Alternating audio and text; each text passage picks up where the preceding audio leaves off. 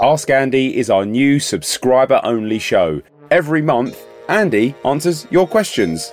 Like these What's your favourite colour biro? What the f is it with you and terrapins?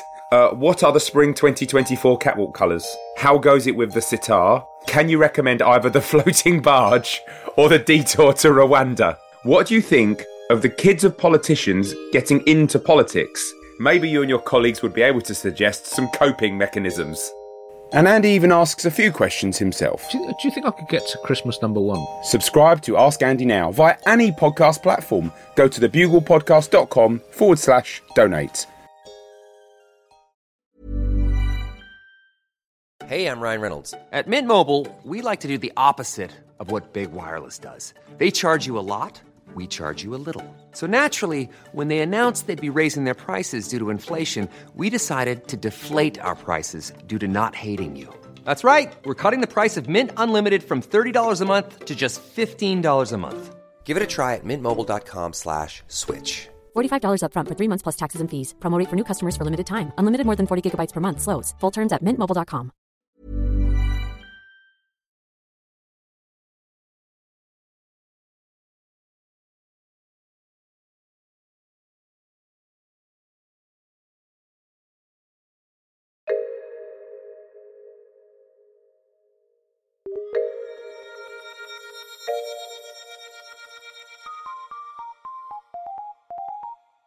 Welcome to Top Stories, the show which gives you the top story from a previous issue of the Bugle podcast. I am Andy Zaltzman.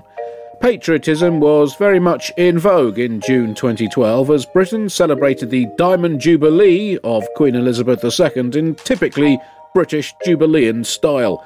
In the Rain. It's issue 197 of the Bugle entitled Singing in the Rain, spell that how you want, with me and John Oliver. Top story this week The Hangover, Diamond Jubilee Edition. Andy, it was a four day binge of patriotism that may well have left a trail of devastation in its wake because after the 96 hour orgy of ostentatious nationalism, the British public now has to prepare for the painful come down. On Wednesday morning, British people across the country woke up groggy with a headache, an empty wallet, and a tangible sense of shame, looking around at a bedroom, confused at the bunting hanging down from the ceiling fan and assorted gnomes strewn across the floor, thinking, what the f- did I just do? then it was just a case of trying to piece together memories from photographs and news footage. Holy shit, it looks like I was on some kind of festooned barge in the rain for some reason. then I was at an outdoor concert screaming profanities at Shirley Bassey. then I was naked in a fountain. Then it looks like I might have stolen a corgi. Then I. Holy shit, I think I've got a Union Jack tattooed on my face! Please say this is face paint! Please, God, say this is face paint! Well, in fact, judging by some of the British media coverage, I think Union Jack facial tattoos could actually become compulsory by the time of the Queen's 70th Jubilee. I think I, mean, I think that is more likely than not likely to happen. The Diamond Jubilee celebrations, Andy, though, had everything in the truest sense, in that there was genuinely something for everyone. If you're a monarchist, you got to see the pomp and ceremony of a four day long royal parade.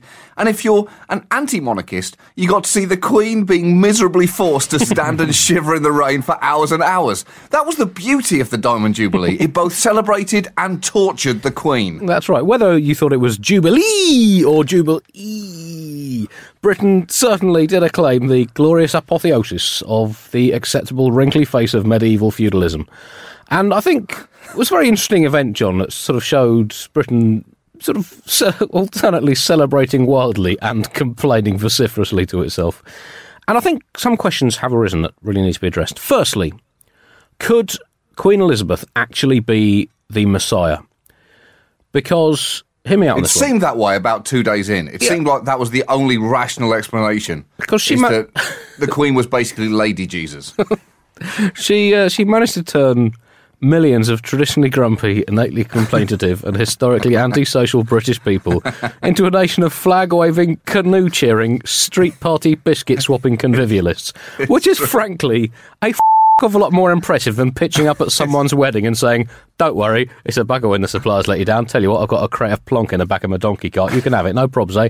Hey guys, where's a press release out, out on this? All right?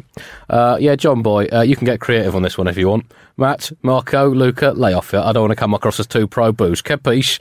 Uh, I tell you what, you guys uh, work on me giving that itchy skin dude some Nivea cream, right? Nice one. Right, who's for a pint? Did you see the Queen's face during the Jubilee concert on Monday? That was not the face of a woman enjoying the experience one bit. When the band Madness played on the roof of Buckingham Palace, her expression was not, wow, this is incredible. It was, who are those ghastly men? And tell them to put their guitars down and get off the top of my fucking house. The concert also featured performances from artists including Stevie Wonder and Sir Paul McCartney, and it culminated in an appearance on stage by the Queen herself.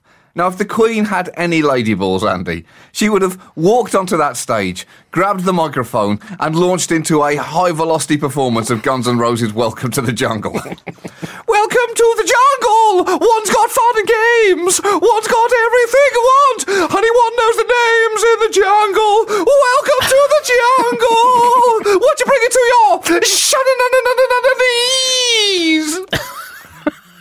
then screaming Queen out and dropping the microphone and walking back into the palace, shouting up at madness, Seriously, get off my f***ing roof! but she didn't do it, did she, Andy? Well, I guess you know constitutionally she just has to be that little bit too neutral to pull that kind of stunt off. I I'd have, I I'd have, guess lo- that's it. I'd have loved to see her sing "One Sexy" and the BBC knows it. That's uh, that's what I'd like to. She is uh, unquestionably magic, John. I had proof of this. You know, as you know, I'm not. I'm not a monarchist. Um, as uh, my tattoo of uh, what was left of Charles I on my back can testify. But she is unquestionably. In fact, I guess I wrote, I wrote uh, my uh, the uh, the Bugle's Huffington Post blog. I, I wrote that my uh, attitude towards the royal family is, I guess, like you know, someone who doesn't like football. Their attitude towards watching England in a major football tournament, they just basically ignore it, don't really care about it, don't really understand what all the fuss is about, and probably only tune in uh, if it goes to penalties. And with the royal family, the last time it went to penalties was 1649 and the execution of Charles I. But um, uh, she is. ma- I had proof of how magic the Queen is over the Jubilee weekend because I was feeling hungry, so I ate a sandwich, and literally within minutes, I was feeling fine again. And I realised that my miracle cure must have been because that sandwich contained a molecule that was once part of the Queen. Maybe from the royal skin that she sloughs off every spring before a good summer's monarching. Maybe, maybe who knows, from a loose hair that's once maybe blew out from under her crown at uh, changing of the colour. Who knows? But uh, we ca- we also can't ignore this, John. Life expectancy in Britain has risen whilst the Queen has been parking her perfect posterior on the throne. From around 29 at the start of her reign, that admittedly is judging only by the life of the country legend Hank Williams, who died at 29 on the 1st of January 1953, less than a year into the Queen's reign. Admittedly, he wasn't British, but still he could have been. And that has risen from 29 to more than 80 today. And the reason, clearly, John, Yeah. is that since the Queen came to the throne, they have been spiking this nation's tap water with her breast milk. Because you have to wonder why she kept on having children, John. Because this nation, this nation needed her to keep pumping it out, John. I mean, it's so powerful. It doesn't need a lot. It, do, it doesn't need, and they're still using some of the reserves from the from, from the Prince Edward days. Uh-huh. But I mean, that just shows what this. I mean, I think I think she should be overlord of all humanity and and king as well. Andy, how were you not hired as a BBC commentator for one of the days? Because you know, there's such it's that kind of unique patriotic insight that the BBC could have done with even more of. Well, they got Jimmy Carr instead. I mean, Oh, they did ask me, but I said I'd rather watch it on telly because when you're there, you don't get to see all the, uh, don't get to see the music as well. And I'm a massive Cheryl Cole fan, massive. Uh, the Queen was introduced uh, to the Jubilee concert stage by Prince Charles, who referred to her in his speech as his mummy.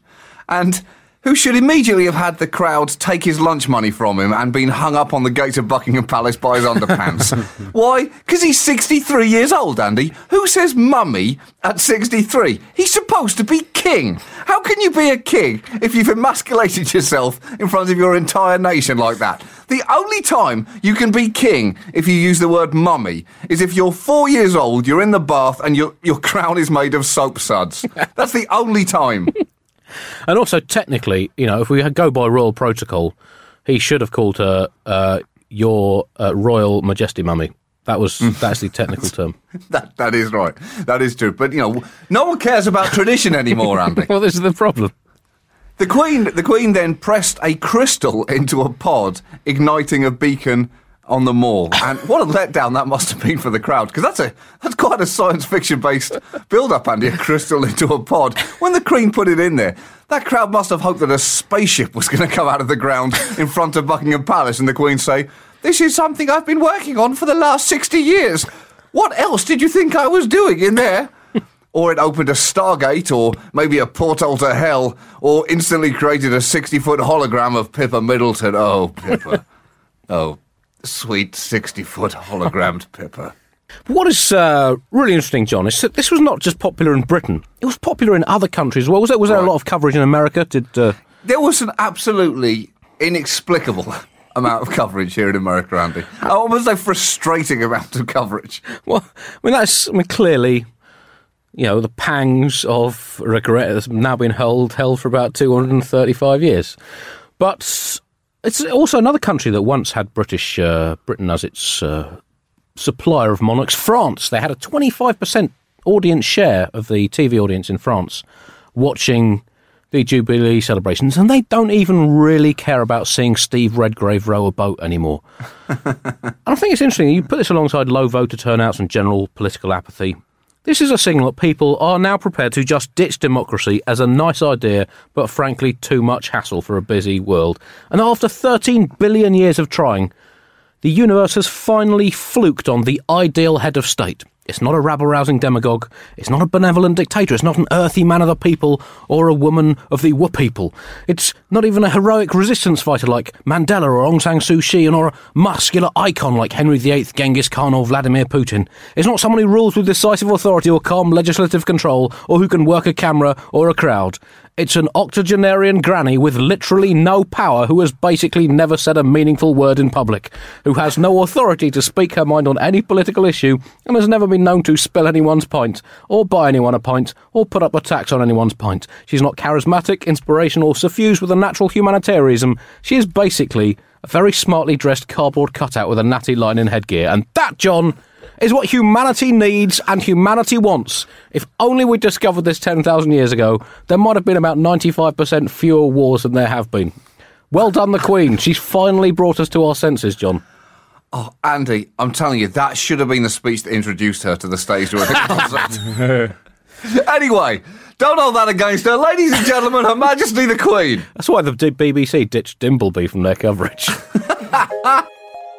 There you go, that was another top story years after it first happened. Thank you for listening. Now do pop over to the mothership and listen to the latest issue of the Bugle podcast. It's like top stories, but longer and much, much newer.